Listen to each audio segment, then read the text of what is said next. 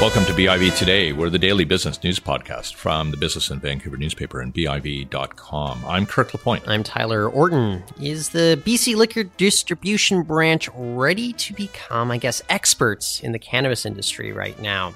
CEO Blaine Lawson, he discusses what we should expect from BC cannabis stores, which his organization will be overseeing, and how his group is preparing to manage cannabis distribution come this fall. A range of innovative disruptive technology has emerged to provide financial services and systems that conduct transactions and aim for greater efficiency. Hope you'll join us September 13th for BIV's FinTech panel, where we're going to discuss how to help small and medium sized businesses make informed decisions in this new landscape. For more information on this and other events at BIV, go to biv.com slash events.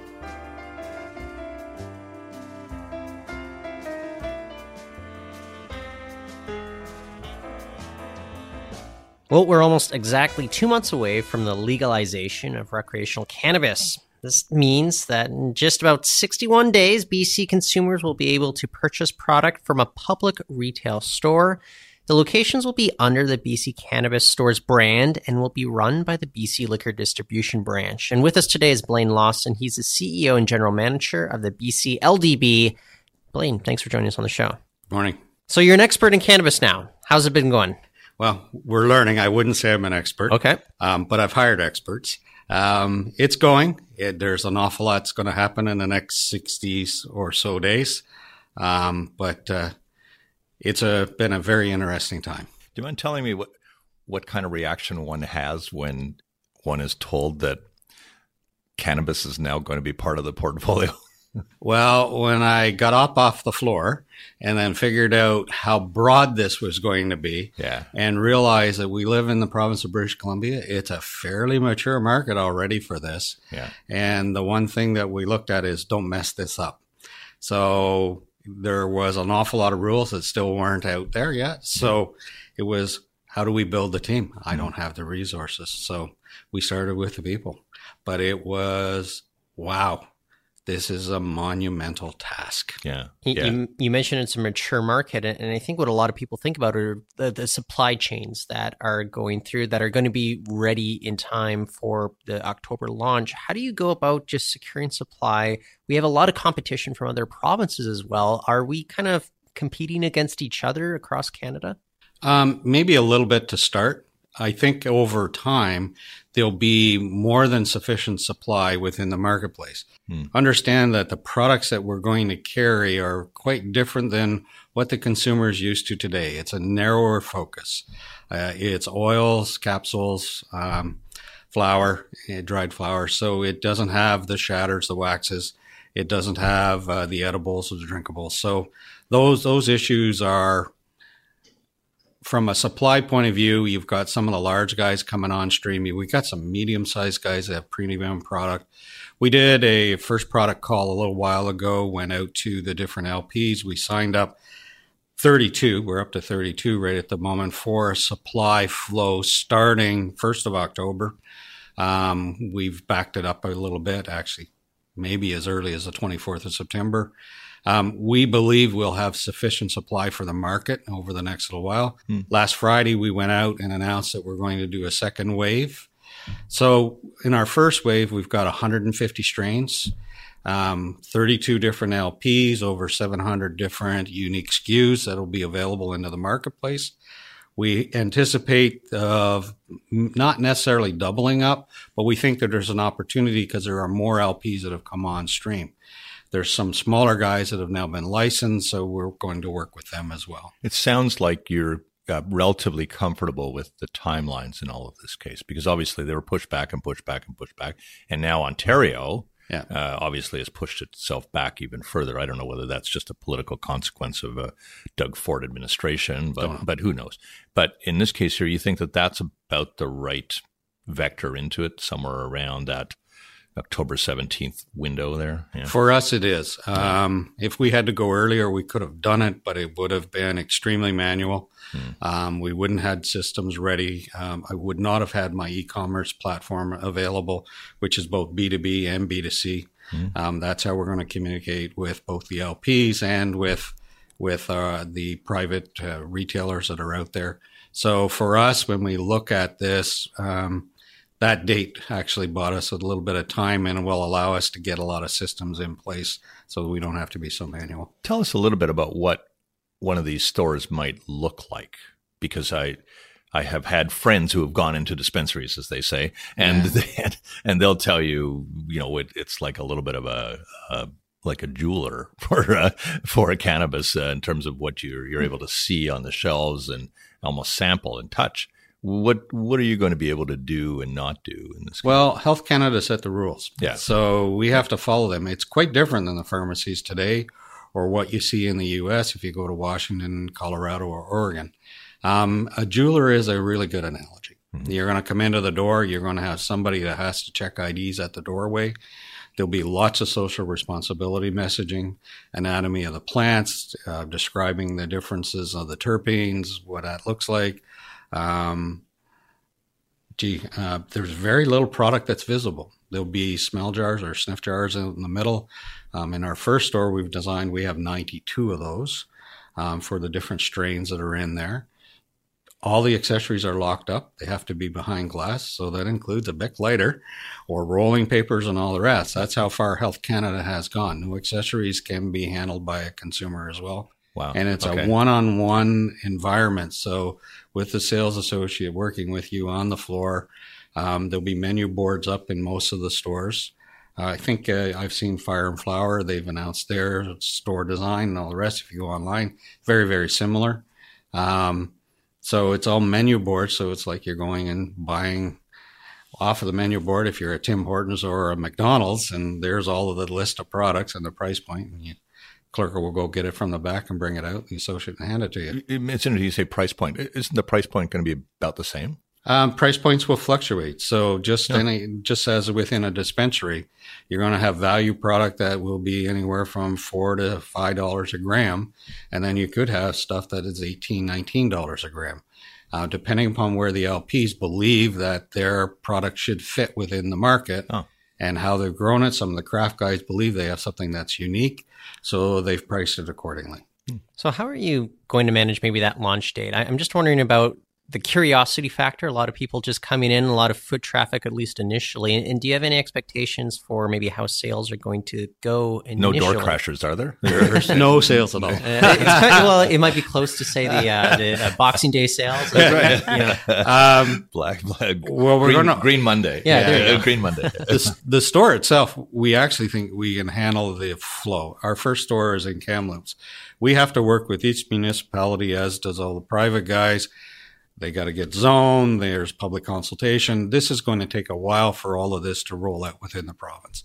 We've announced the first one in Kamloops. We still have to go through quite a bit with them in terms of permits and um, meeting with council, meeting with staff in order to move that forward. We announced it because we felt comfortable with where we were in our discussions with them. Um, so in that store, we'll have lots of product. Um, will we run out? Mm, I hope that'll be a good and a bad thing, um, but we'll be able to replenish fairly quickly. Uh, the online store will be able to replenish uh, immediately. That'll be up and running and operational. We actually believe that online will be um, quite robust to start. Yeah. So we're staffing and bringing product in accordingly. Obviously, now you've got a, a medical marijuana contingent, a cohort that receives a lot of its uh, product uh, uh, shipped to it.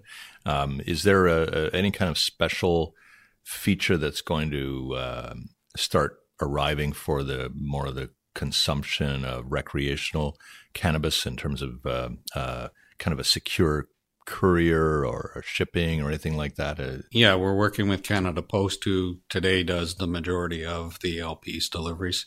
Um, there is a secure shipping function that they have, which includes ID checks at door. Um, it's not left behind in the Yes, right. You, you have to go pick it up, so it's not dropped in a mailbox.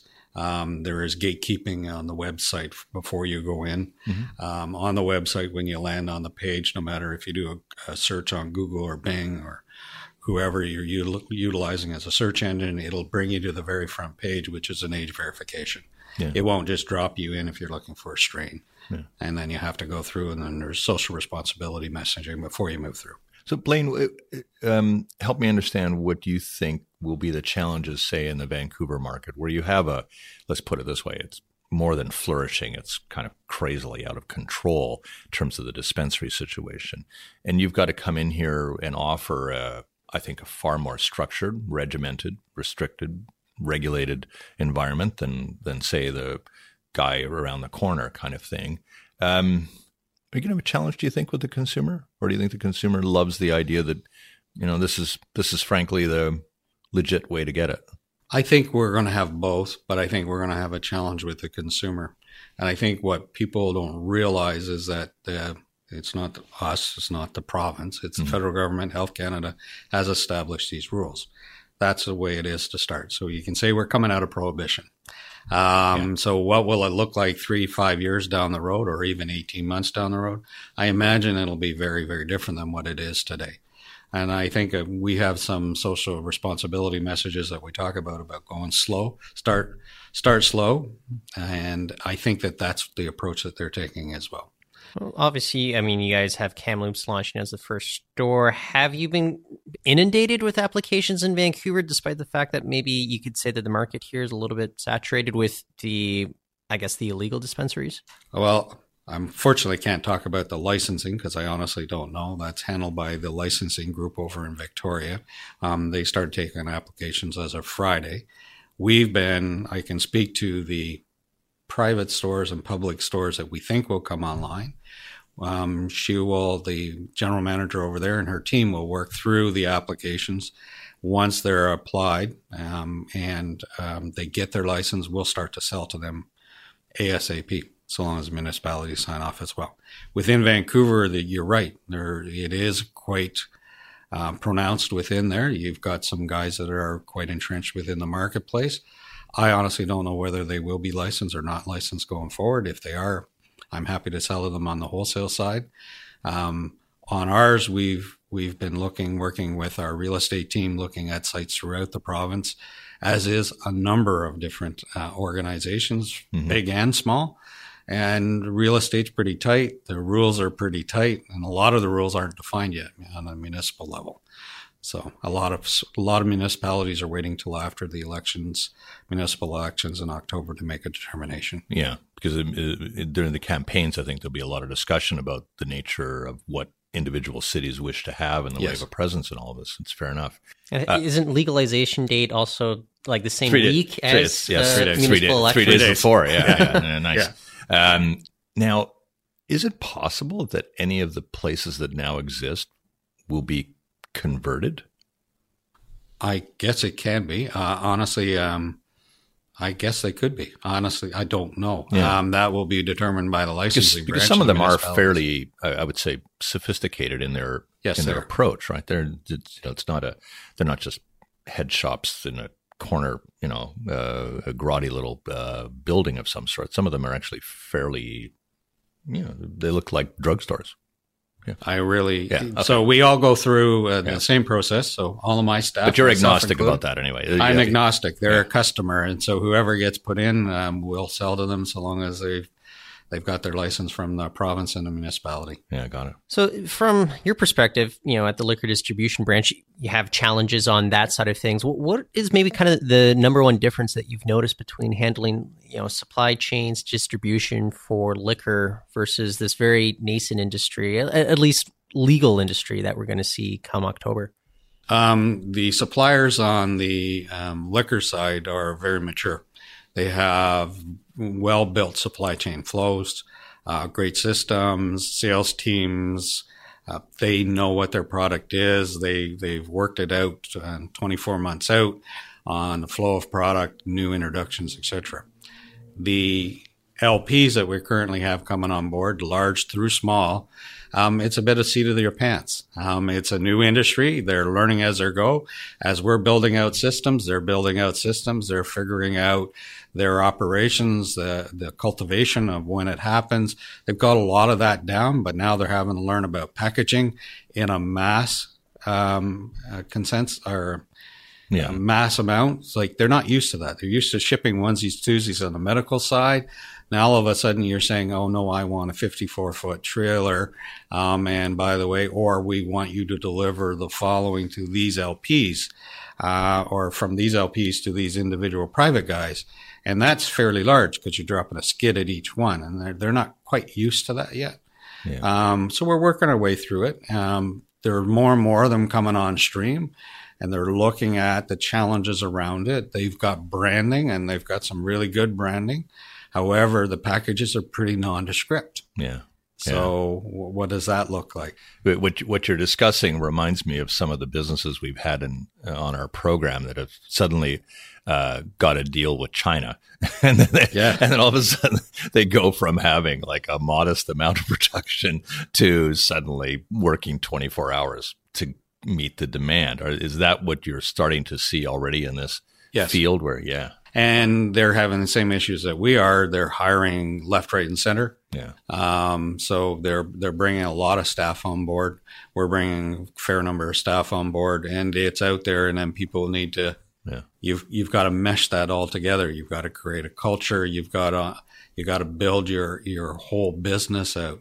And so some of them have a bit of a head start. Some of them are very professional. Um, really have thought it through it's funny how many beverage alcohol guys have moved over into the marketplace. Well, I was going to ask about that because it, it, the jobs that you're creating in this case are are they coming from are, are the employees coming from the sectors that already have some sense of supply chains and distribution? Some and, of them are, yes. Yeah. Yeah.